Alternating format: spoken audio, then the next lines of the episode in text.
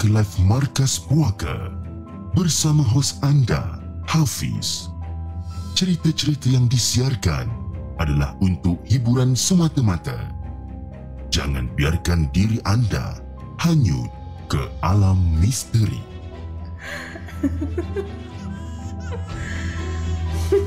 Hello guys, Assalamualaikum. Welcome back to the segment. Nama aku Hafiz dan kepada siapa yang masih belum subscribe, aku harap korang boleh tekan butang subscribe. Dan kepada siapa yang dah subscribe, thank you so much guys for subscribing. Malam ni, 10 hari bulan 8, 2022 bertemankan saya sekali lagi. Tapi sebelum tu guys, jom kita lain the intro.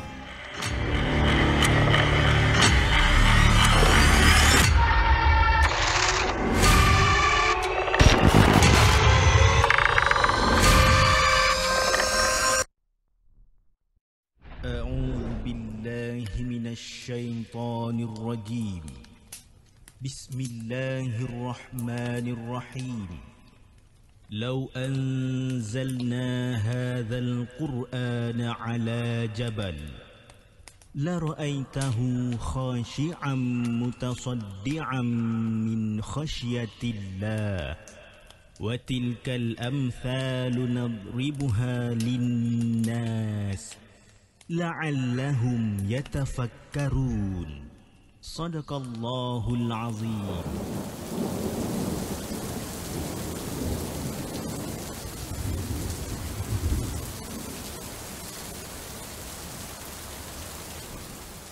Hello guys, Assalamualaikum. Welcome back to the segment. Apa khabar guys? Saya harap anda semua dalam keadaan sihat dan saya minta maaf sangat-sangat sebab hari ini kita start lambat sikit sebabkan hari Rabu macam biasa kita start pukul 11. Tapi sepatutnya kita pukul 11 tadi dah jalan dah tadi kan. Tapi about around 20-30 second macam tu tiba-tiba sound tak ada. Saya pun tak tahu kenapa dan saya dah restart komputer dan sebagainya. Saya pun ya, ingatkan macam apa tadi macam dah nak give up lah tadi kan. Tapi kita cuba dan cuba dan cuba dan Alhamdulillah uh, hopefully kita punya sound semua okey lah malam ni eh. Jadi uh, malam ni uh, kisah seram uh, yang kita nak apa kita nak kongsikan bersama adalah kisah seram Hungry Ghost Festival. Tapi sebelum tu sebelum kita mulakan kita punya rancangan pada malam ni saya ingin mengucapkan ribuan terima kasih uh, sekali lagi kepada kita punya main sponsor kita iaitu Encik Azmi iaitu kita punya Prudential Wealth Planner. Jadi kepada siapa yang masih lagi mencari plan takaful ataupun plan medical yang sesuai dengan anda dengan hanya serendah RM3 sehari, perlindungan, okey, uh, khairat kematian sehingga RM3,000 uh, kalau katakan ada berlakunya kematian diakibatkan uh, kemalangan ataupun uh, kematian natural iaitu pampasan sehingga RM350,000, ke- uh, kemalangan tiada sehingga RM700,000, kemalangan pengangkutan awam sebanyak RM1 juta ringgit, kemalangan di luar negara pampasan sehingga 1.4 juta ringgit dan juga uh, uh, kehilangan uh, uh, ataupun lumpuh kekal uh, sebanyak RM350,000. Jadi uh, manfaat yang tersedia uh, had semua hidup uh, iaitu unlimited had tahunan serendah RM200,000 uh, harga bilik ataupun harga kalau katakan anda kena uh, masuk hospital kena duduk dekat hospital harga bilik sebanyak RM200 sehari dan juga ada had tambahan sebanyak RM200,000. Jadi kepada siapa yang ingin uh, untuk mendapatkan pelan takaful atau pelan medikal yang sesuai anda boleh hubungi Encik Azmi di 013-795-5478 alright Okey, saya ingin mengucapkan ribuan terima kasih kepada semua yang dah hadir pada malam ini dan antara yang uh, terawal pada hari ini kita ada Syamil Gaming, Akif Yusri Production, kita ada Hana Ahmad, kita ada uh, kita ada Elijah Rafael, Aziz di Closet, kita ada moderator yang bertugas untuk hari ini, kita ada Kak Fa dan juga Faizal, kita ada Reka Dave, kita ada MXPX, uh, Mir Mir Mir R, uh, itu Mosimus, kita ada DK Mas Dina daripada Brunei kalau tak silap saya. Okey. Alright guys, jom tanpa masa kita bacakan kisah kita yang pertama pada malam ini iaitu pengenalan mengenai Hungry Ghost Festival ataupun perayaan hantu lapar.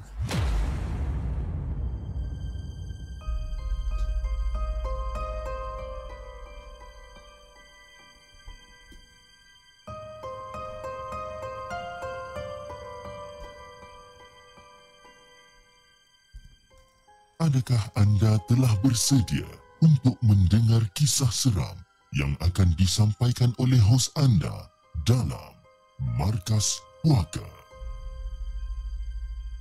Okay guys, perayaan hantu ni ataupun sebuah perayaan Cina yang disambut oleh orang Cina di merata dunia kan. Jadi kalau perayaan ni diadakan ataupun jatuh pada hari ke-13 malam ataupun ke-14 bulan ke-7 kalender Cina yang turut digelar sebagai Hari Hantu.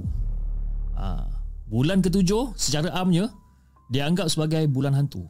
Iaitu apabila hantu-hantu ataupun roh-roh termasuklah yang mana yang telah lama meninggal dunia ni dipercayai akan keluar daripada alam gaib ni. Okey. Jadi ketika perayaan King Ming iaitu ahli keluarga yang masih hidup memberi, uh, memberi penghormatan kepada leluhur mereka manakala pada hari hantu yang meninggal menziarahi yang hidup. Jadi pada hari 13, ha, ketiga-tiga alam syurga, neraka dan fana dibuka. Dan pada dan pada masa ini penganut agama Tao ataupun Buddha melaksanakan upacara amal untuk mengubah dan membebaskan penderitaan orang-orang yang meninggal. Jadi ciri-ciri penting eh, ciri-ciri penting yang dipercayai dalam bulan hantu ni adalah penyembahan nenek moyang. Yang mana Ah, ketaatan para keturunan disambungkan kepada para leluhur walaupun selepas kematian diorang ni. Jadi guys, kegiatan yang dijalankan pada bulan ini termasuklah menyediakan persembahan makanan secara ritual, pembakaran wang neraka dan bungkusan yang mengandungi kain untuk memberikan penghormatan kepada roh-roh yang menziarahi eh yang menziarah ataupun iaitu melayan orang yang meninggal seolah-olah mereka masih hidup. Ha? Jadi ini kepercayaan dia orang. Jadi antara makanan yang dihidangkan, ha? banyak jugalah makanan-makanan yang dihidangkan. Jadi orang akan hidangkan dengan kerusi kosong bagi setiap ahli yang dah meninggal dekat dalam keluarga ni.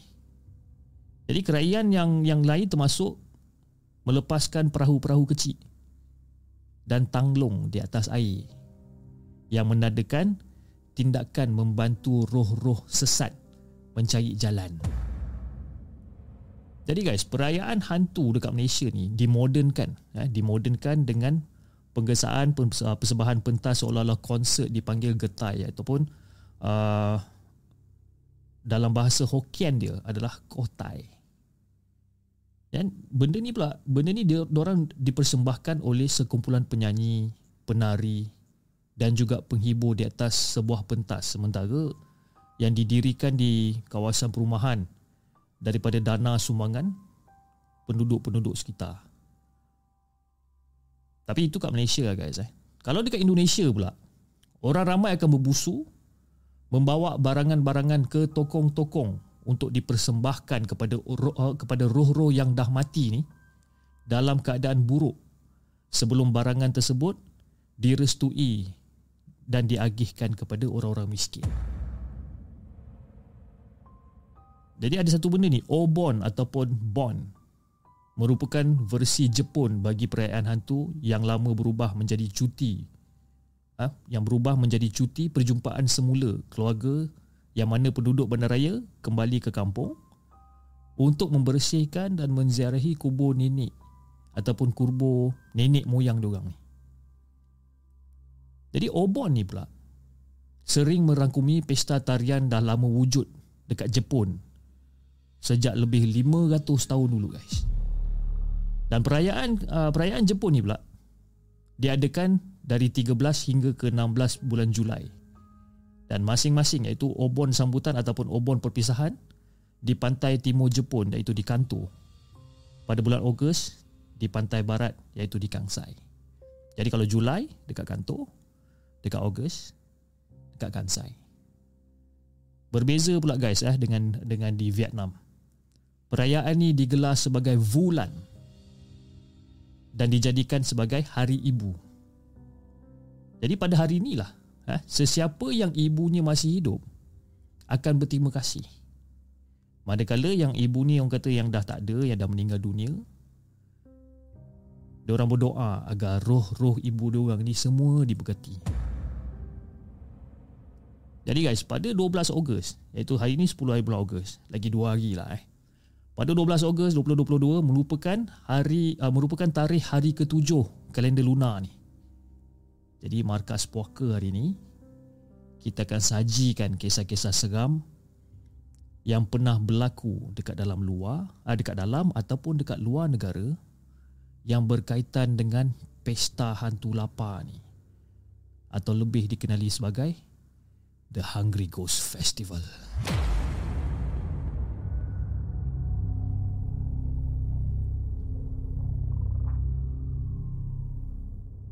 jangan ke mana-mana. Kami akan kembali selepas ini dengan lebih banyak kisah seram.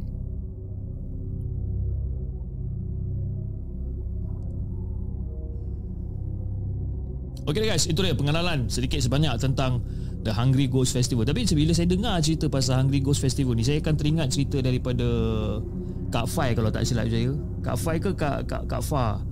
Di mana eh, masa dia balik daripada mana kata yang ada satu pak cik tua dekat tengah-tengah tenis court ke tengah-tengah court tu lah dekat dekat kawasan rumah dia orang dengan dengan apa dengan berbaju singlet seluar pendek kan yang menegur dia orang. Saya rasa antara dua lah antara Kak Fai ke dengan Kak Zai. Eh Kak Zai pula dah. Kak Fai ke Kak Fa kan. Fai Fa lebih kurang eh. Okey guys, jom kita bacakan kisah kita yang seterusnya yang dihantar oleh Encik Rajendra yang berumur 54 tahun yang berasal daripada Malaysia. Jom kita dengarkan.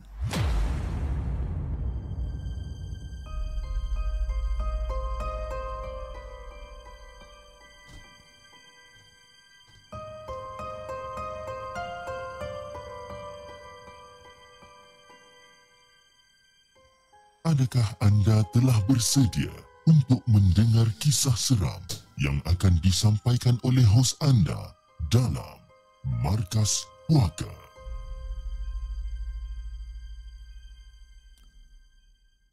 Semasa bulan hantu kelaparan ni, jiran-jiran yang berbangsa Cina telah meletakkan pelbagai jenis hidangan seperti ayam, biskut, pau dan juga buah-buahan.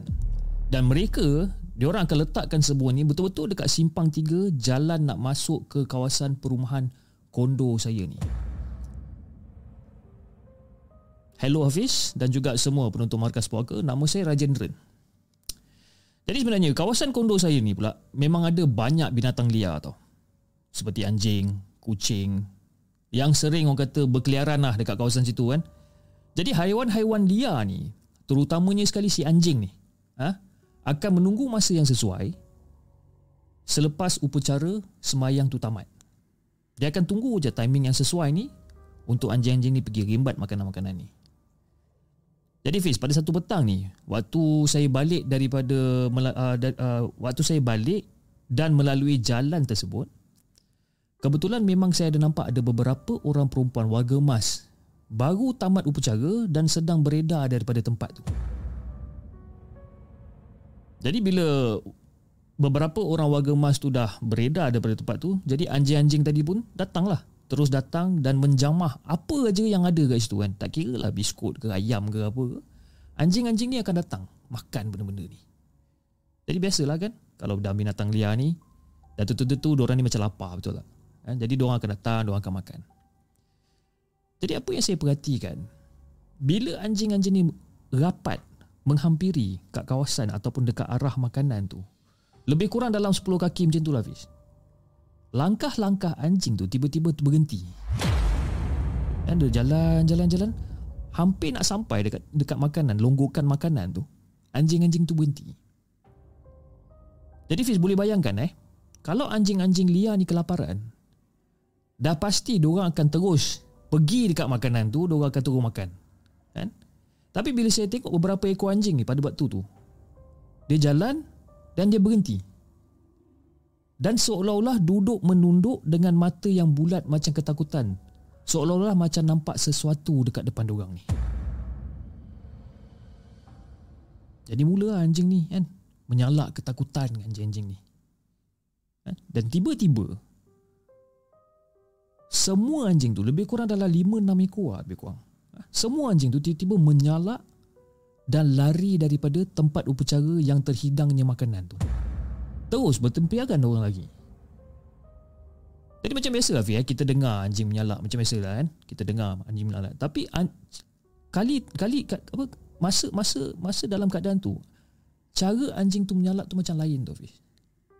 Seolah-olah macam dalam keadaan orang kata ketakutan sangat dan seolah-olah macam diorang ni nampak benda yang sangat-sangat menakutkan.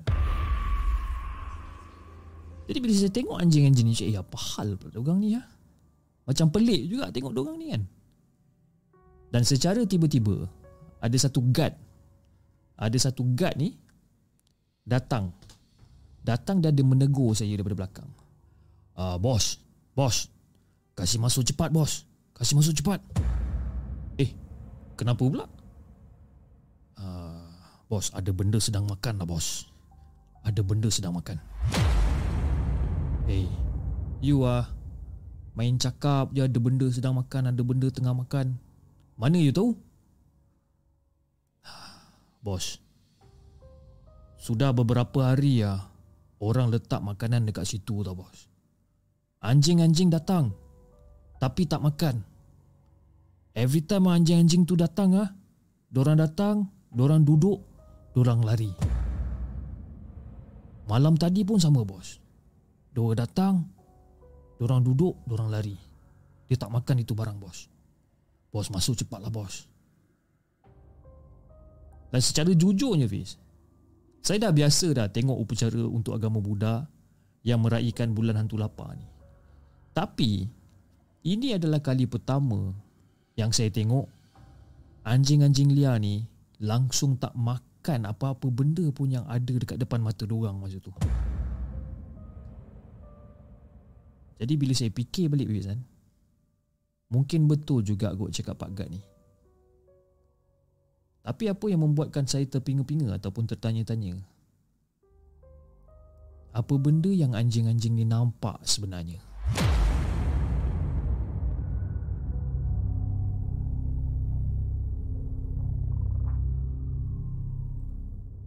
Jangan ke mana-mana. Kami akan kembali selepas ini dengan lebih banyak kisah seram. Itu guys, kisah yang pertama ataupun kisah yang yang yang yang, yang apa yang saya bacakan selepas kita punya pengenalan tadi tu daripada Encik Rajendra yang berumur 54 tahun yang berasal daripada kita eh, daripada kita pula dah. Daripada Malaysia. Terima kasih Encik Rajendra di atas satu pengungsian yang kata yang sangat menarik. Tapi itulah kan macam yalah selalunya binatang-binatang kan dia orang boleh nampak benda-benda yang kita tak boleh nampak kan. Jadi saya pun tak tahulah. Jadi kalau ikut pada penceritaan Encik Rajendra ni mungkin dia anjing-anjing ni nampak lah kot eh benda-benda tu yang tengah menjamah makanan-makanan kat situ kan wallahu. Eh tadi saya nampak satu soalan daripada daripada penonton dia kata kenapa muka saya macam sembab sikit kan macam macam kata tak bermaya kan. Sebenarnya uh, anak saya dah, dah dah demam dah dua hari. Jadi mungkin saya dah berjangkit dengan dia kot. Saya kena sesama dan batuk sikit. Tapi yalah kita dah bantai makan ubat tadi. Lepas tu hari ni macam agak penat juga sebab kan you know daripada pagi sampai ke petang kerja dan malam dia orang nak pergi swimming class dan sebagainya. Jadi macam agak agak hektik lah. Saya every time every every Wednesday memang saya akan hektik gila lah. Okey jom. Kita bacakan kisah kita yang seterusnya. Oh yang ni pun semua semua orang-orang senior je yang hantar cerita eh. Ah okey. Kebanyakan cerita-cerita ni semua dihantar dari orang-orang yang senior yang yang lebih yang yang umur dia lebih daripada Pak Husin kan? Nah ini adalah daripada kisah yang dikongsikan oleh Madam Loh Santu. Ah kan? Madam Loh Santu yang berumur 54 tahun yang berasal dari Malaysia. Jom kita dengarkan.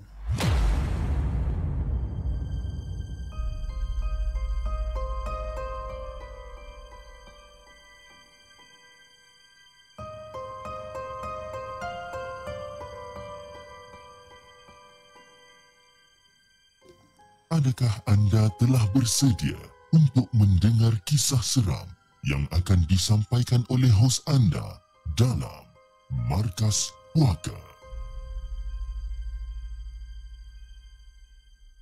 Sekejap guys eh. Okey. Hang pula saya punya komputer ni. Okey, alright, jom kita bacakan. Hello Hafiz dan juga semua penonton Markas Puaka. Hello madam, apa khabar madam? Saya dan suami saya terjumpa sebentuk tulang yang rupanya seakan seperti jari manusia dekat atas atap bangunan premis perniagaan kami baru-baru ni. Tapi bila kita jumpa, kita, kita jumpa benda ni, kita orang buang je lah. Kita orang tak fikir, apa, tak fikir benda bukan-bukan. Tapi kami tak sangka, semasa bulan hantu ni, sesuatu yang menyeramkan bakal terjadi dekat rumah kita orang ni sebenarnya. Antaranya saya selalu perasan bilik tidur utama kami ni dia macam jadi panas tau. Panas. Walaupun kita dah pasang aircon kan. Pasang aircon 17 18 degree dengan orang kata keadaan yang kadar maksimum lah eh. Tapi bilik tu masih rasa panas juga. Tapi mula-mula macam fikir bilik cik. Mungkin rosak kot aircon ni kan. Mungkin lah. Jadi jadi saya dengan suami ambil keputusan untuk membeli unit baru. Eh? Yang mana lebih kuat iaitu 2 horsepower. Sebelum ni saya pakai 1 horsepower je. Kan? Jadi kita decide untuk beli unit baru dengan mempunyai kekuatan yang lebih kurang dalam 2 horsepower. Dan kita dah pasang lah. Bila kontraktor tu dah pasang dan sebagainya. Still, kami masih lagi berpeluh-peluh lagi-lagi pada waktu malam. Tak tahu kenapa. Dan unit baru penghawa dingin ni ataupun unit baru aircon ni langsung tak membantu Fiz. Langsung tak bantu. Dan nak bagikan gambaran kepada Hafiz dan juga semua penonton-penonton di segmen. Dekat dalam bilik tidur kami ni ada dua jenis pintu tau. Yang pertama adalah pintu masuk utama. Okay, the main door. Dan yang kedua pula adalah pintu untuk masuk keluar uh, pintu untuk masuk keluar tapi kena lalu ruangan pakaian uh, ruangan almari pakaian. Okey. So satu pintu main door pintu utama. Ada lagi satu pintu yang boleh masuk keluar juga tapi kena lalu kawasan almari pakaian. Jadi Fiz, setiap hari sebelum masuk tidur, saya akan duduk dan berdoa kepada Tuhan dan juga nenek moyang saya ni. Saya akan berdoa lah macam-macam benda lah yang saya doa kan? Supaya saya dipanjangkan umur supaya saya sihat supaya perniagaan kami sekeluarga berjalan lancar dan sebagainya. Macam-macam yang saya berdoa ni. Dan bila saya selesai berdoa kebiasaannya saya akan pergi ambil air ataupun air minuman di bahagian luar kan? Jadi saya pun menujulah ke pintu utama bilik tidur kami ni. Jadi bila sampai dekat pintu tu saya nak keluar yang peliknya saya tak boleh nak buka pintu tu tombol tu seolah-olah macam tersangkut ataupun terkunci. Seolah-olah macam terkunci. Langsung tak boleh buka habis. Dan saya dah cuba banyak kali langsung tak membuahkan hasil. Dan disebabkan suami saya nampak jadi dia pun tanyalah. Kan? Dia tanya, "Eh, you kenapa tak boleh keluar ke?" kata dia tanya dalam bahasa Cina lah Fiz, eh, tapi saya translate. Okey saya translate dalam bahasa Melayu. Eh you kenapa tak boleh keluar ke? Cakap ah pintu ni macam stuck lah. I cannot go out. Jadi dia pun datang lah. dia pun datang dan dia pun cuba untuk bantu. Tapi malangnya dia pun gagal juga nak buka pintu tu. Memang pintu tu seolah-olah terkunci dengan rapat. Jadi saya pun tak tahu macam mana. Jadi tak apalah Since kita punya bilik ada dua pintu kan? Jadi saya pun teruslah ke pintu yang kedua Dan saya dapat keluar daripada bilik utama. Jadi saya pun pergi ke dapur. Pergi ke dapur, saya ambil air dan sebagainya. Saya pun masuklah ke bilik tidur semula Dengan menggunakan pintu yang kedua. Cuma Fiz Masa ni saya pelik. Saya langsung tak terlintas dalam kepala otak saya ni Untuk cek pintu utama tu Jadi dah tentu ada datang rasa apa rasa ingin tahu tu tapi pada malam tu seolah-olah macam ada benda yang menahan dan mengelakkan saya untuk pergi berbuat demikian. Kalau ikutkan pada logik akal uh, logik akal fikiran manusia ni kita akan macam ya kalau pintu utama dah rosak kita berjaya keluar pintu kedua kita pergi ambil air dan sebagainya kita akan patah balik dan kita akan cuba untuk buka pintu utama betul tak? Tapi saya tak terfikir macam tu pun pada malam tu. Jadi selepas beberapa lama macam tu tibalah masa untuk tidur kan. Kita dah masuk dalam bilik, tibalah masa untuk tidur. Tapi disebabkan bilik saya tu terlalu panas Fiz. Kami langsung susah nak tidur malam, malam apa pada malam tu. Jadi keesokan paginya tu kami pun keluarlah bilik guna pintu kedua uh, guna pintu yang kedua yang melalui ruangan amal di pakaian tu tadi.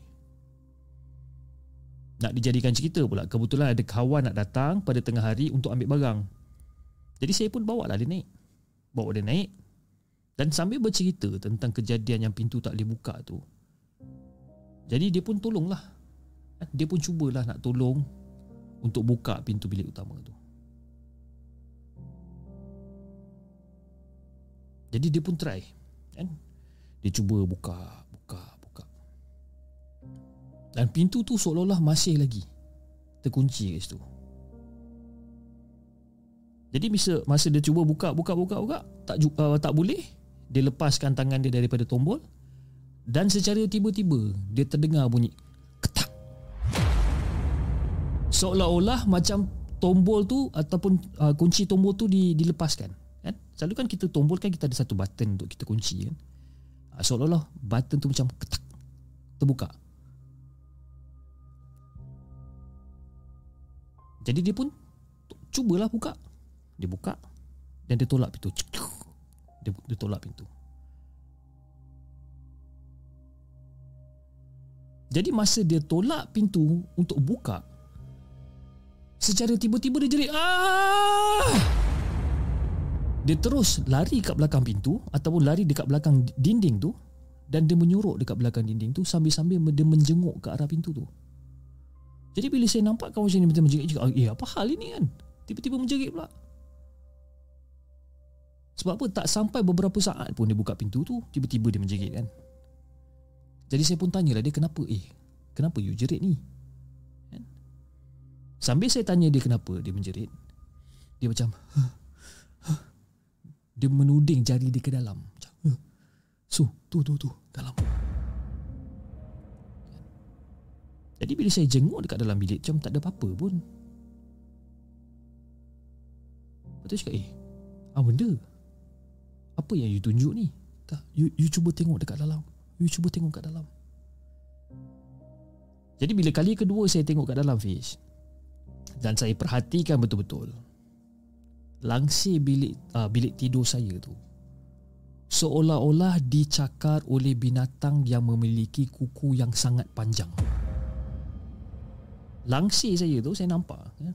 bila daripada daripada pintu utama tu memang saya akan nampak bilik ada katil dan langsir ya. langsir saya tu saya nampak seolah-olah macam ada cakaran binatang buas yang memiliki kuku yang sangat panjang. Kena toge-toge macam tu. Bukan tu je Fiz Bila saya masuk ke dalam dengan kawan saya ni Saya dapati pintu bilik kedua pun Seolah-olah dicakar juga. Kan? Saya nampak dekat pintu bilik kedua tu Kesan cakaran dia tu memang dalam sangat Dan masa tu saya dah mula rasa takut dah Dan benda ni umpama baru je terjadi kalau tak, dah tentu saya nampak masa saya bangun tidur betul tak? Tapi masa saya bangun tidur pagi tadi, saya keluar dekat pintu kedua, saya tak nampak pun kesan cakaran ke, ha, langsir kena cakar koyak-koyak ke, tak ada, saya tak nampak benda-benda ni. Dan benda ni seolah-olah macam baru terjadi. Dan tiba-tiba kawan saya tanyakan saya satu soalan. Eh, Su. I rasa ada benda nak keluar daripada bilik you lah. Jadi bila dia tanya saya soalan macam ni Kata-kata dia ni Menambahkan saya jadi lagi takut Jadi kawan saya ni Dia cuba untuk dapatkan bantuan Daripada bomoh Cina Ataupun tabib Cina Untuk orang kata Scan Dekat dalam kawasan rumah saya ni Tentang perkara-perkara mistik Jadi selepas beberapa jam macam tu Tabib Cina ataupun bomoh Cina ni pun sampai dan dia pun tengoklah keadaan rumah dan di bilik kejadian ni. Jadi dia pun panggil lah panggil saya dan panggil suami saya untuk tanyakan beberapa soalan. Jadi bila depan dia dah tanya beberapa, beberapa apa beberapa soalan ni lepas kami dah jelaskan tentang terjumpa seolah-olah bentuk tulang di atas bumbung di premis perniagaan kami ni. Bomoh tu cakap, yang tulang tu ada kaitan dengan insiden yang baru terjadi dekat rumah kita orang ni. Jadi Fiz, saya pun macam tak sangka jugalah benda ni jadi macam ni kan. Disebabkan tulang yang kecil ni, gangguan terus datang ke rumah kami. Tapi apa yang lebih mengejutkan ialah bila suami saya memberitahu perkara sebenar semasa dia berada kat dalam rumah. Jadi apa yang suami saya katakan kepada bomoh Cina tu suami saya ternampak satu tubuh kecil.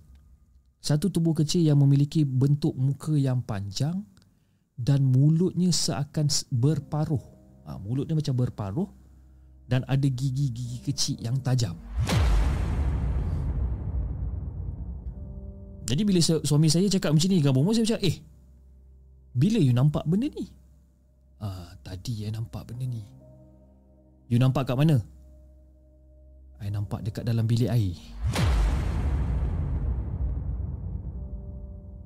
Dan suami saya tak ceritakan kepada saya pun disebabkan takut kalau saya orang kata bertambah takut, bertambah panik dan sebagainya. Jadi bila saya dengar apa yang suami saya ceritakan dekat bomo tu, seram sejuk saya rasa Fiz. Jadi apa yang dikatakan oleh bomo Cina tu berkemungkinan besar Semasa saya berdoa kepada Tuhan dengan nenek moyang saya sebelum tidur semalam ni Doa-doa tu terlalu keras bagi makhluk tu Dan menjadikan makhluk tu ingin keluar daripada bilik Dan kebarang kalian itulah punca kesan-kesan cakaran yang hadir dekat dalam bilik tidur kami ni Jadi lepas dengar daripada penjelasan daripada Bomo Cina tu Bomo Cina tu pun lakukan upacara semayang So seakan-akan macam orang kata macam orang Melayu kata tolak bala lah. Ha, tolak bala dan umpama memagar kawasan rumah ni supaya tidak ada lagi gangguan pada masa akan datang. Dipendekkan cerita Fiz Selepas kejadian di siang hari Malam tu kita orang dapat tidur lina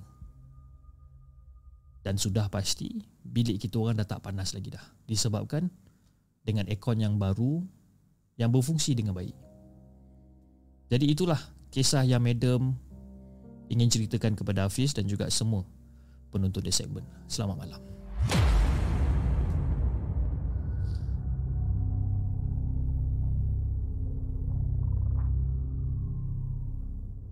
Jangan ke mana-mana. Kami akan kembali selepas ini dengan lebih banyak kisah seram.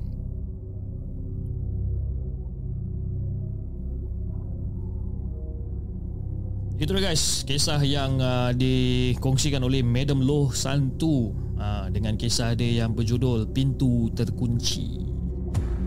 Uh, tapi satu lah, saya saya agak amazed eh, saya agak amazed dengan cara penulisan Madam Su, uh, Madam Madam Madam Loh lah kita panggil Madam Loh eh.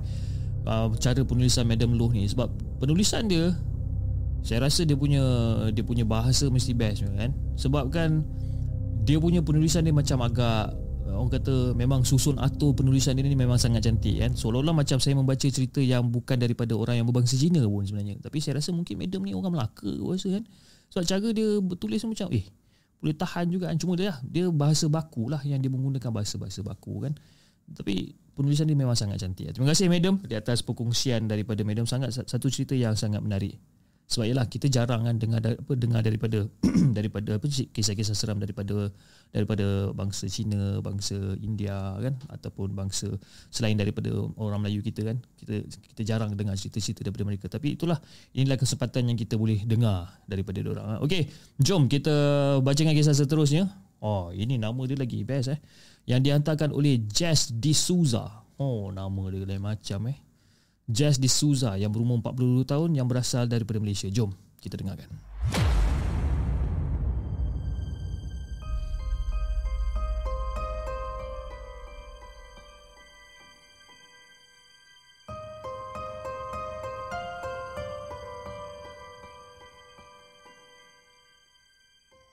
Adakah anda telah bersedia untuk mendengar kisah seram yang akan disampaikan oleh hos anda dalam Markas Puaka. Salam sejahtera kepada Hafiz dan juga semua penonton The Segment. Salam sejahtera, Jazz. Apa khabar, Jazz? Orang tua kata, bila perempuan mengandung ni, aura negatif senang untuk melekat pada badan. Kebarang kalian kenapa pantang larang sering diamalkan pelbagai bangsa di Asia, khususnya di Malaysia ketika sedang mengandung ataupun selepas melahirkan anak. Jadi Fiz, cerita yang saya nak sampaikan ni berkenaan dengan seorang kawan perempuan yang sangat mengandung. Ha, yang sangat mengandung tapi mengidam nak makan mutabak. Jadi saya pun setujulah nak tolong bawakan dia pergi ke, ke restoran mamak yang agak famous lah masa tu. Dan masa tu kami berempat, eh kami berempat bersama dua teman yang lain. Jadi bila sampai je dekat restoran mamak ni Kami pun duduk dan kami pun order lah. Dan terus berborak lah dekat restoran tu Macam biasa. Jadi kawan kita orang yang nombor tiga ni Tiba-tiba dia macam Eh guys Korang ada bau benda hangus tak guys?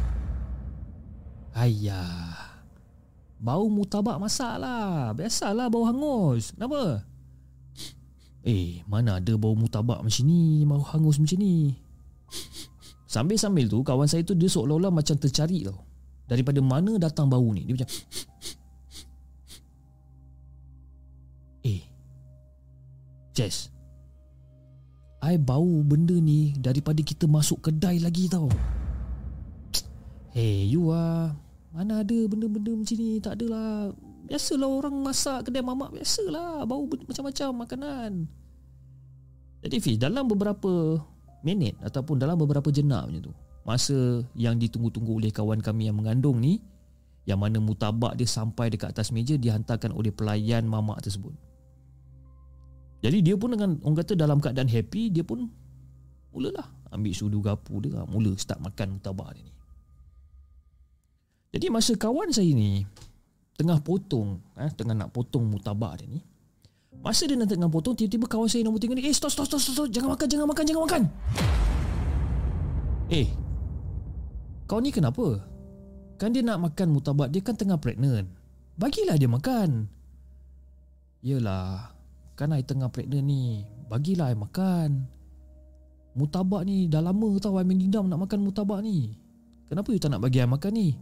No no no no no no no no. You jangan makan jangan makan. Kita jom kita bayar je Tapi tak payah bungkus lah Tak payah bungkus. Kita pergi makan tempat lain. Jadi kawan saya yang nombor tiga ni pun Dia terus bangun Dia terus pergi kat kaunter Dia bayar dia bayar dan dia terus ajak kita orang bertiga ni naik kita. Eh jom jom jom jom, jom kita berak. I dah bayar semua. I dah bayar semua. You punya ITO Ais, ketik Ais apa semua ni ada bayar. Mutabak you pun ada bayar. Jom kita pergi. Dan kita orang macam pelik Taufik. Sebab dia tak pernah buat perangai macam ni. Jadi lepas dia dah pandu kereta agak jauh. Jadi kawan saya yang mengandung ni dia macam merajuk lah kan. Dia duduk diam je. Jadi saya pun macam eh geram lah juga kita. Kita pun nak tahu juga apa masalah ni. Jadi bila dia bawa kereta dah agak jauh sikit Dia buka cerita. Eh hey guys, sorry lah guys eh. Tadi I dekat kedai mamak tadi kita suruh bayar apa I suruh kita bayar semua dan kita gerak balik. Ha, kenapa ah? Saya masa tu saya tanya dia lah eh, ha, Kenapa ah? Kenapa kau tiba-tiba perangai macam ni ni? Tak pernah buat perangai macam ni pun. Kenapa hari ni kena buat perangai macam ni ni? Eh tak Sebenarnya ah, masa dekat mamak tadi Masa mamak tu hantar mutabak tu Bau busuk tu masih ada tau Tapi bau busuk tu berhenti betul-betul dekat meja kita Bau busuk? You bau apa ni? Bau daging tu dah busuk ke apa? Eh bukan Bukan daging yang dia pakai tu busuk Macam mana nak cakap eh? Masa dia hantar mutabak tu tadi The moment dia letak mutabak dia dekat atas meja Mamak tu beredar Saya nampak ada mayat terbakar berdiri dekat sebelah kawan kita yang mengandung ni Sebab itu saya suruh you berhenti makan You orang lupa ke? Lupa apa? It's hungry ghost man guys It's hungry ghost man Dah dah dah kita pergi cari kedai lain lah. Kita makan kat kedai mamak lain lah. Jadi kita orang semua macam bila dengar dia cakap macam tu Kita orang macam terdiam tau Fiz Jadi kita orang pun ya, Dia pun bawa kereta dan kita orang pun Berhentilah dekat satu restoran lain ni Dan orderlah mutabak Demi kawan kita orang yang tengah Sangat mengandung ni. Jadi dipendekkan cerita Fiz Dipendekkan cerita. Apa yang dia nampak adalah Satu bentuk mayat yang terbakar hangus dan apa yang dia gambarkan, apa yang kawan saya gambarkan ialah berkemungkinan mangsa tu mati dalam kebakaran ataupun upacara pembakaran mayat tu tidak dijalankan dengan sempurna.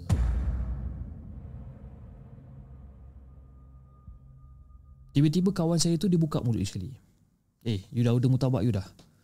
Dah, dah, dah. Kenapa? Tak.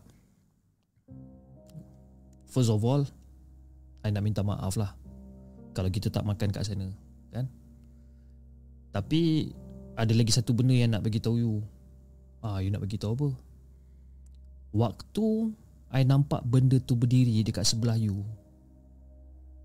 Dia bukan tengok mutabak you pun.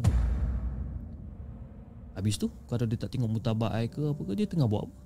Sebab I tak nampak apa-apa Actually Dia tengah tengok perut awak yang tengah sagat ni Dan barulah kita orang tahu Fish Masa tu barulah kita orang tahu Yang kawan kita orang ni sebenarnya Dia adalah seorang yang berkebolehan Untuk melihat makhluk-makhluk halus ni dan kita orang pun tak tahu kenapa benda tu pandang perut kawan kami ni. Ke sebab benda tu nakkan baby dekat dalam perut tu.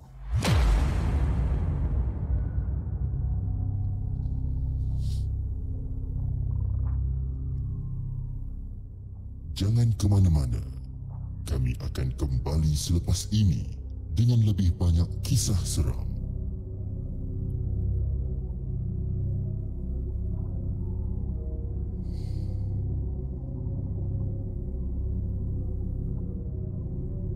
Itu dia guys kisah yang dikongsikan oleh Jess D'Souza yang berumur 42 tahun yang berasal daripada Malaysia dengan kisah dia yang berjudul Mayat Terbakar.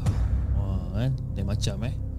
Tapi kalau kita uh, ada persamaan bukan bukan uh, bukan persamaan.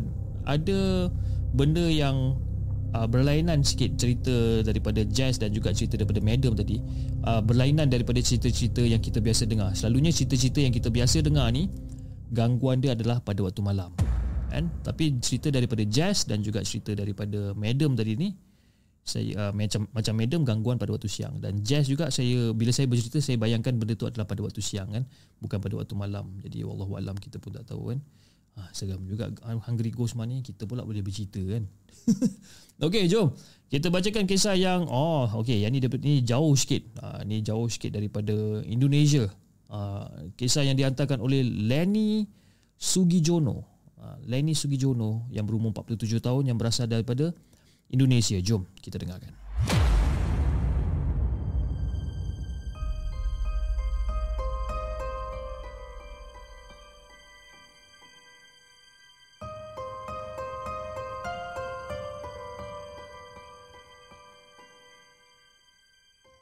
Adakah anda telah bersedia untuk mendengar kisah seram yang akan disampaikan oleh hos anda dalam Markas Puaka? Salam sejahtera Hafiz dan juga semua penonton The Segment. Salam sejahtera Lenny, apa khabar Lenny? Dalam keturunan keluarga saya, anak perempuan pertama ada kebolehan untuk melihat makhluk dari alam roh. Ibu dan saya adalah anak perempuan yang pertama. Dan komuniti berbangsa Cina di Surabaya sedang melangsungkan upacara tahunan sembahyang rebutan pada setiap tujuh hari bulan kalender lunar.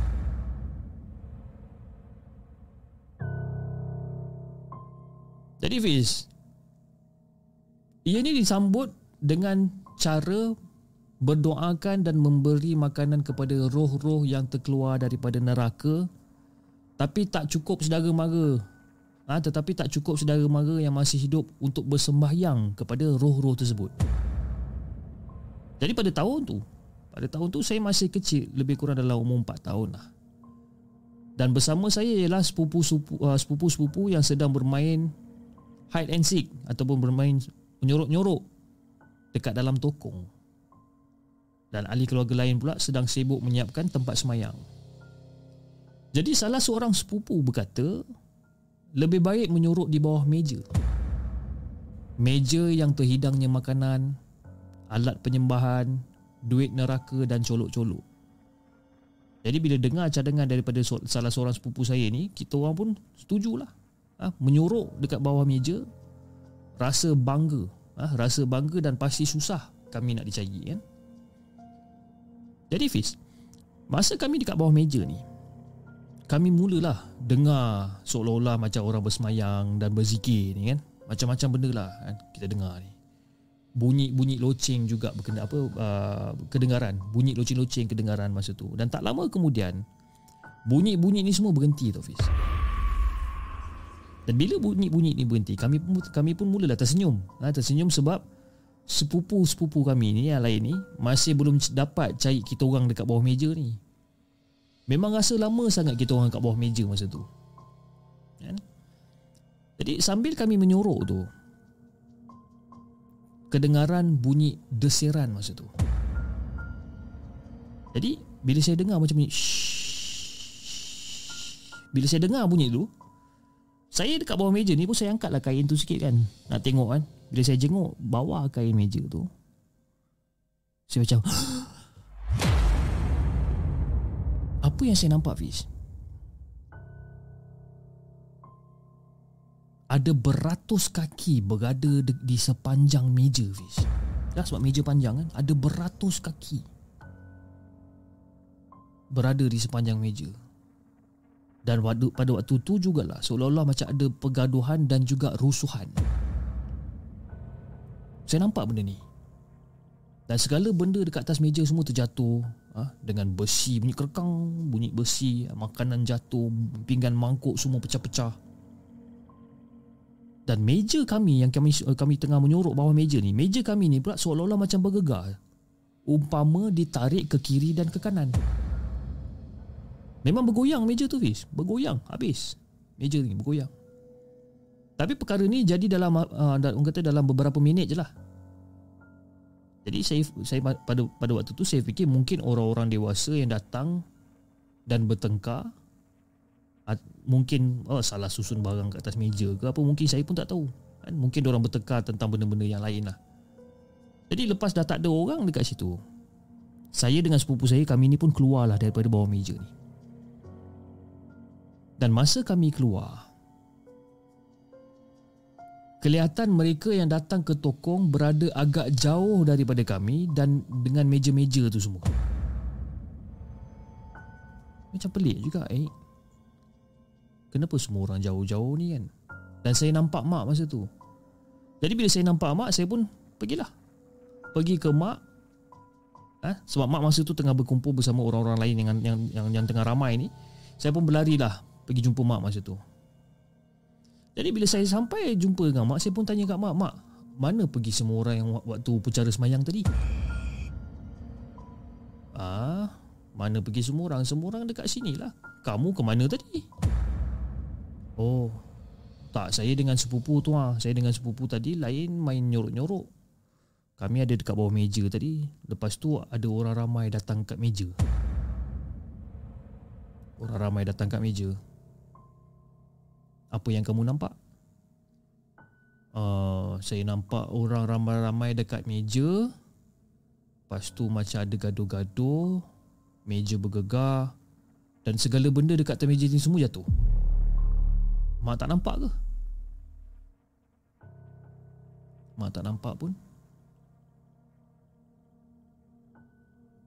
Jadi bila mak cakap mak tak nampak pun Saya masa tu macam terdiam tu Fish Muka saya tiba-tiba terus pucat masa tu. Jadi mak saya pun teruslah Terus terang pada saya apa yang terjadi pada waktu tu. Memang dengan mata kasar Memang dengan mata kasar memang kita takkan nampak apa-apa. Tapi dengan mata halus ataupun mata ketiga ni Rempuhan semangat yang datang ke meja tu uh, Rempuhan semangat yang datang ke meja tu Untuk makan makanan yang telah disediakan Rempuhan semangat ataupun rempuhan roh-roh Yang datang ke meja tu Untuk makan Makanan-makanan yang telah disediakan Dan pada waktu itulah Kali pertama Saya dapat tahu yang saya ada kebolehan untuk melihat makhluk daripada alam roh ni. Itu pun dijelaskan oleh mak saya ni. Memang seram bila dipikirkan balik tentang hal ni sebabkan saya berada dekat bawah meja dan saya nampak beratus-ratus kaki yang berada di sepanjang meja tersebut. Dan pengalaman rempuhan semangat ataupun rempuhan daripada roh-roh ni adalah satu benda yang saya tak dapat nak lupakan. Sekian saja cerita saya untuk Hafiz. Salam dari Indonesia.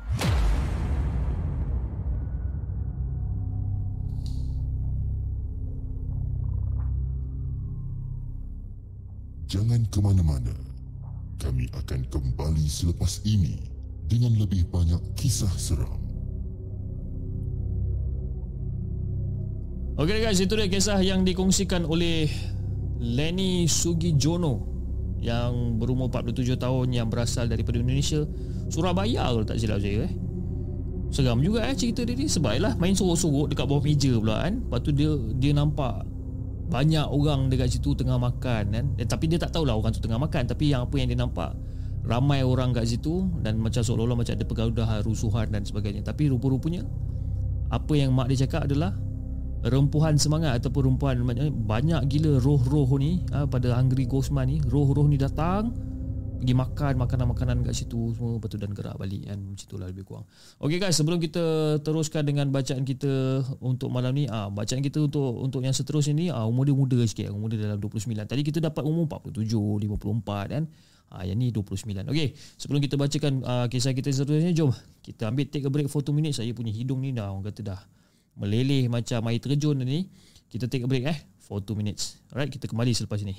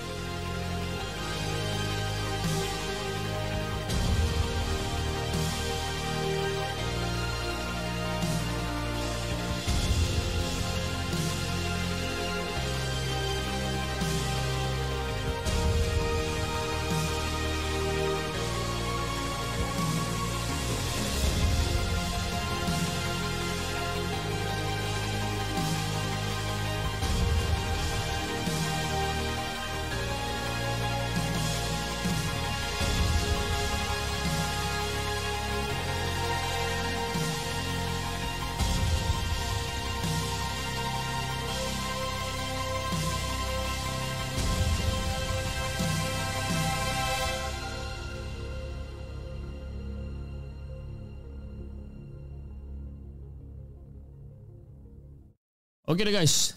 Uh, Dua minit break dah settle. Uh, Kita pun dah pergi Buang segala apa yang kat hidung kita Yang duduk ganggu kan. Saya tengah duduk mencerita Dia duduk lalu kat bawah ni kan eh, Kau jangan keluar. Itu je kan.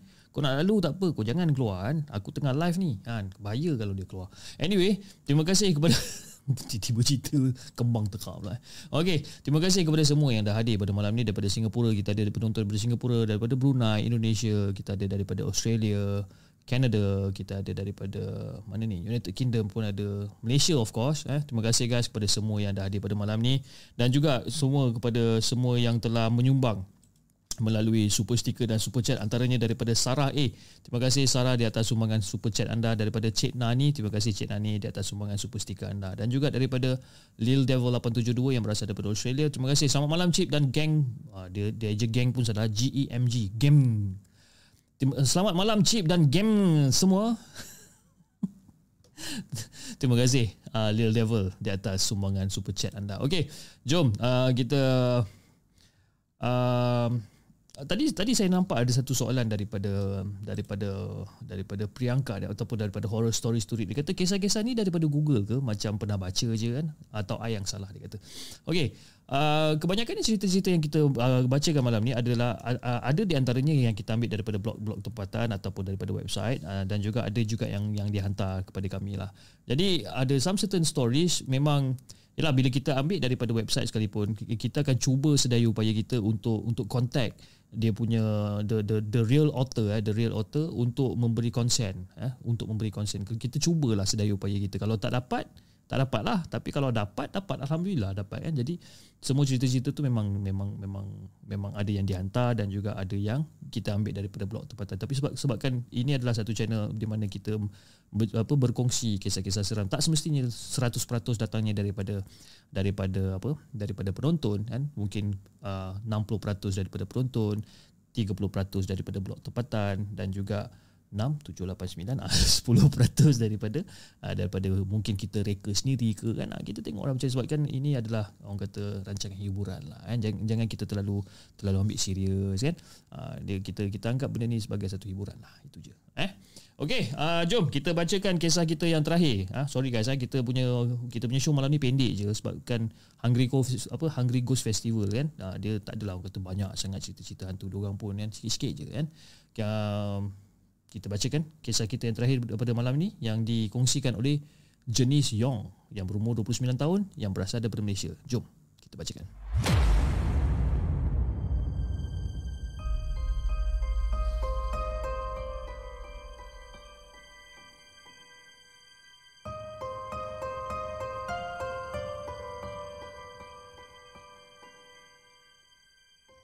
Adakah anda telah bersedia untuk mendengar kisah seram yang akan disampaikan oleh hos anda dalam Markas Puaka. Semasa saya berumur 10 tahun, ibu bapa bawa saya, adik dan pembantu rumah Kak Milan, ha? Kak Melan, ha? Kak Melan ke pusat peranginan yang sejuk tak berapa jauh daripada ibu kota ketika tujuh hari bulan semasa bulan lunar. Jadi kami pun check in lah. Ha, Kami pun check in di sebuah apartment yang tak jauh daripada resort. Jadi disebabkan mak ayah kami ni memang kata Suka pergi kasino kan. Suka orang kata diorang nak buat duit lebih Diorang suka pergi kasino ni. Kami terpaksa lah tinggal bersama Kak Melan ha, Di apartment tersebut. Kita panggil Kak Melan ni Kak Mei lah eh. Kak Melan ni macam panjang Kita panggil Kak Mei eh. Kami pun terpaksa lah tinggal bersama Kak Mei Iaitu pembantu rumah kami ni Di apartment tersebut Nak bagikan gambaran Fiz Keadaan apartmen tu sebenarnya agak sejuk walaupun tempat peranginan dekat atas gunung. Tapi kesejukan yang kami rasa pada hari itu ada lain sikit daripada yang lain. Jadi disebabkan hal tu, Kak Mei ambil keputusan untuk tutup kipas. Jadi Fiz, masa dia nak tutup switch kipas tu, apa yang diceritakan oleh dia? Dia ternampak ada satu bayangan sama-sama dekat belakang langsi masa tu. Masa dia jalan jalan nak tutup lampu kan. Langsi belah kanan ni dia ternampak daripada ekor mata dia ni seolah-olah macam ada bayangan ataupun sama-sama ada benda dekat belakang langsi dia ni. Eh, walaupun macam tu dia tak dia, dia tak adalah fikir apa sangat kan. Lagipun cuaca kat luar tu memang agak mendung dan mula berkabus kan. Jadi macam dia tak adalah fikir benda bukan-bukan. Jadi dia pun tutuplah switch kipas. Jadi saya dengan adik pun keluarkanlah mainan-mainan yang kita orang bawa ni. Dan masa tu juga kami duduk bermain bersama dengan kita orang. Jadi sedang kita orang tengah leka bermain dekat dalam bilik masa tu kami ada saya dengan adik saya tengah leka main mainan kita orang dekat dalam bilik. Secara tiba-tiba pintu bilik kami diketuk. Tak tak tak tak tak. Jadi bila dengar pintu bilik ketuk kami pun bangun. Kami bangun dan kebetulan saya pun ikut dia daripada belakang untuk menyambut ibu dan ayah saya ni. Dan adik pula masih lagi bermain dengan permainan-permainan yang dia bawa ni lah. Jadi kami pun buka pintu. Dia buka pintu.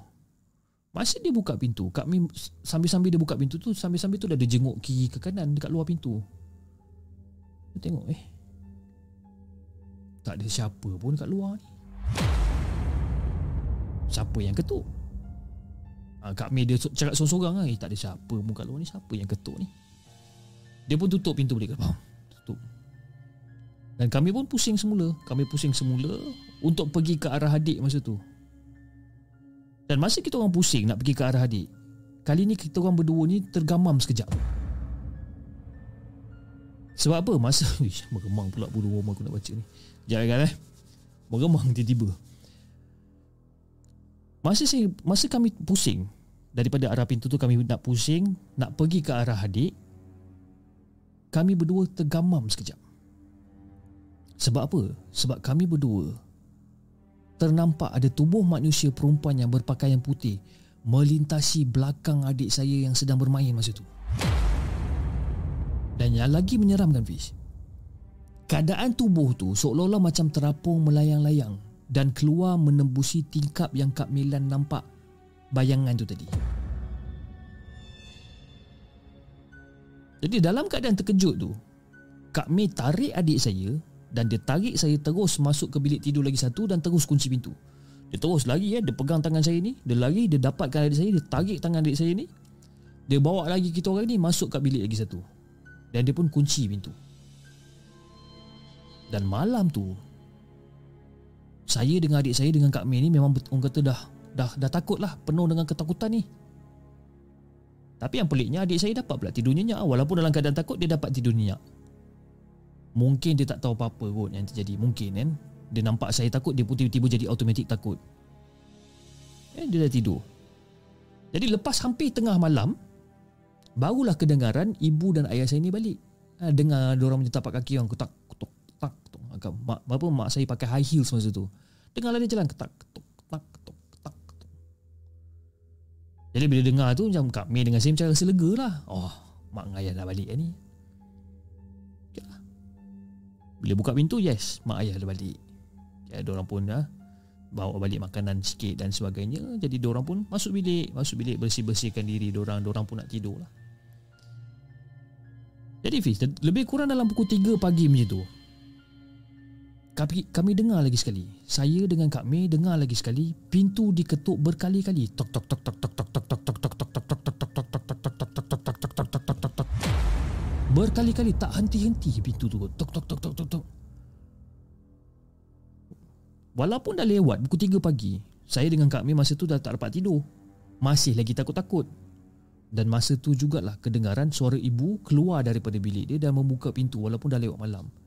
Mak saya ni macam baby-baby lah macam oh, apa ni kan. Ha, dia baby dalam bahasa bahasa kita lah eh. bukan bahasa Melayu lah dia baby dalam bahasa Cina kan. Oh, apa ni ya? Siapa ketuk pintu malam-malam ni apa semua. Eh orang nak tidur pun susah lah. Dia membibil. Tapi kejap je. Dan dia sampai, dia buka pintu, lepas tu dia tutup pintu. Sekejap je, dia buka, dia tutup. Seolah-olah Mak macam menghempaskan pintu. Kedengaran bunyi dia macam dia tengah marah lah. Dan secara tiba-tiba Pintu bilik kita orang ni terbuka. Terbuka. Dan terjulur satu kepala Yang sedang menjenguk kami dari luar Dalam ke- dalam kegelapan bilik Masa pintu tu terbuka Nampak ada kepala terjelur macam tu Rupa-rupanya mak nak tengok betul ke kita orang tengah tidur eh? Nak pastikan kita orang tengah tidur dengan Kak Mei ke tak Terkejutlah juga kita orang masa tu Jadi pada hari esok tu Fiz Ibu tanya kepada kami eh, Jess Semalam kamu dengan adik kamu main-main kat mana semalam? Oh, kita main dekat dalam bilik mak Dekat dalam bilik yang dekat depan tu Kenapa ya? Eh mak macam diam je dan Kak pun cakap benda yang sama. Betul bu Dia kata. Betul bu. Tadi uh, semalam Jess sama adiknya main dekat Bilik di, di belakang tu. Jadi bila mak tengok Dia diam.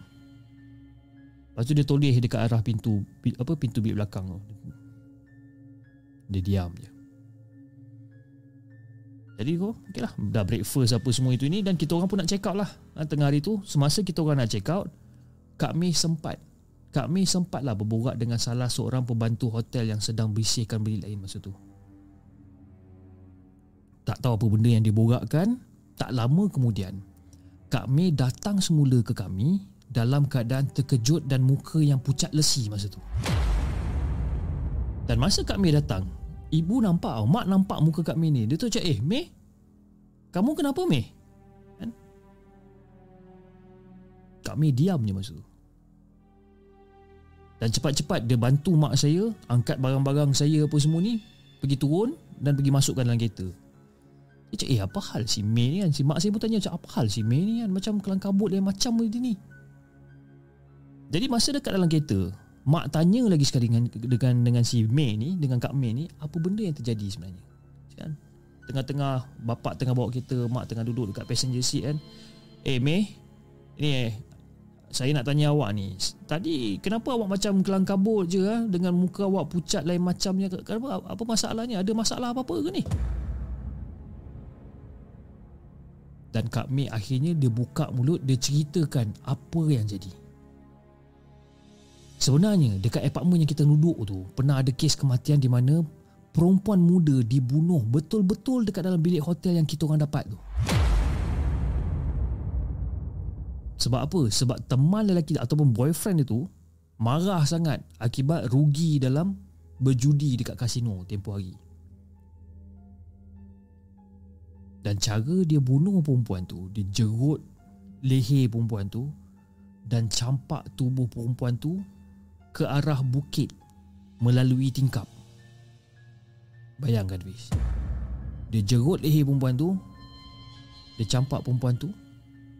Jatuh daripada tingkap. Dan sejak daripada itu banyak kali lah orang kata tetamu hotel yang menginap dekat dalam bilik tersebut akan kedengaran ataupun akan ternampak gadis yang mati tu. Cuma waktu yang terjadi pada kami adalah pada waktu siang. memang betul kebiasaannya benda-benda macam ni dia akan muncul waktu siang ketika bulan hantu lapar ataupun Hungry Ghost Festival ni. Selalunya akan muncul pada waktu siang. Nak bagikan gambaran, Wiz. Wajah yang pucat, rambut panjang dengan berkain putih betul-betul melekat dekat dalam kepala otak saya ni. Dan juga kami. Kadang-kadang bila kita orang teringatkan benda ni Memang agak seram juga sebenarnya Itu je lah kisah yang saya nak kongsikan dengan Hafiz dan juga semua penonton markas puaka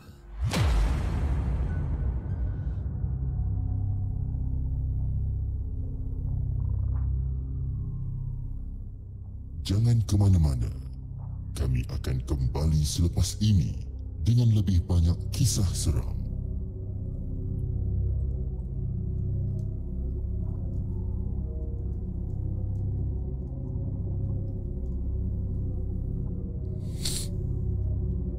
Okey guys, itu dia kisah yang terakhir daripada segmen pada malam ini Kisah yang dihantarkan oleh Jenny Xiong Berumur 29 tahun yang berasal daripada Malaysia Dengan kisah yang berjudul Gadis Melayang Keluar kan?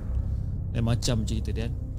Memang agak sedih jugalah Dia punya, orang kata dia punya Dia punya tragisnya tu kan Macam mana perempuan tu di Dicampak keluar daripada tingkap tu kan Memang agak tragis jugalah sebenarnya Anyway guys uh, Saya ingin mengucapkan ribuan terima kasih kepada semua yang dah hadir pada malam ni. Terima kasih eh. Kita ada Kak Mas, kita ada Zakri Ali, kita ada Ace Hero.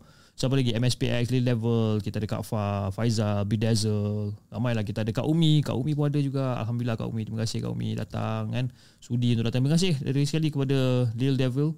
Dia kata duit beli tisu, lap hidung meleleh cip. Macam eh.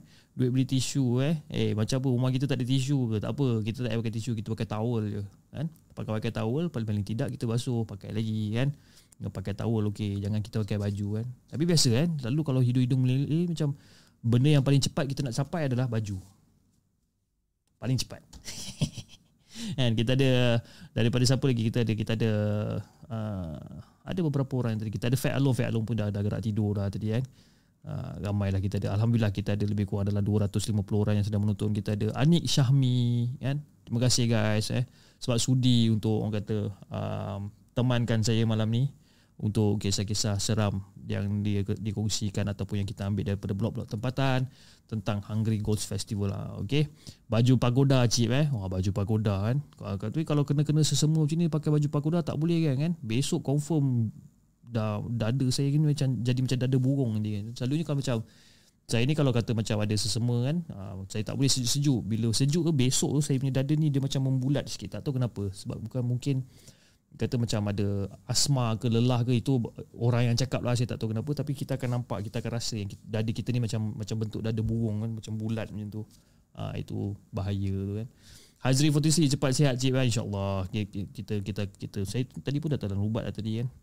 Saya minta maaf sangat-sangat guys kalau malam ni penceritaan saya ni macam kurang kurang apa apa kurang kurang kurang apa ah kurang ya Allah apa ayat dia kurang mencapai pada pada dia punya level dia kan. Ha, saya minta maaf sangat-sangat. Ya biasalah kan bila kita tak sihat ha, mulalah perangai macam-macam kan. Biasalah manja. Okeylah guys. Saya rasa uh, itu saja untuk malam ni. Terima kasih Kak Ros uh, Zulaika. Kerana dia kata buat kerja sambil dengar di segmen kan. Seram lain macam. Uh, kurang um kurang um lain macam kan kurang um Hmm, hmm. okay. Alright guys, uh, saya rasa itu saja guys untuk malam ni. Uh, dah hampir pada pukul 12.30 malam. Uh, 12.30 tengah malam. Uh, kurang garam dia kata kan. Uh, kurang garam. Betul betul betul. betul. Anu Nekon dia kata kurang garam. Uh, kurang kurang. Faizal kata kurang-kurang loading kan. Kurang-kurang loading kan. Tiba-tiba saya punya kepala otak ni dia macam load dia macam lambat sikit kan. Mungkin memori dah terlalu penuh agaknya kan. Anyway, Uh, again saya ingin mengucapkan terima kasih kan kepada semua yang ada hadir pada malam ni. Uh, temankan saya bercerita uh, bersembang kan. Insyaallah kita akan jumpa lagi pada hari esok. Uh, hopefully saya sihat lah besok alhamdulillah insyaallah.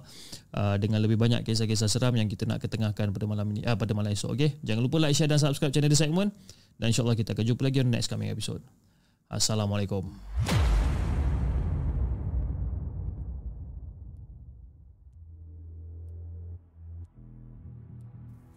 Terima kasih kepada anda kerana sudi bersama kami dalam segmen Markas Puaka, sebuah podcast kisah-kisah seram yang dikongsi dalam channel The Segment.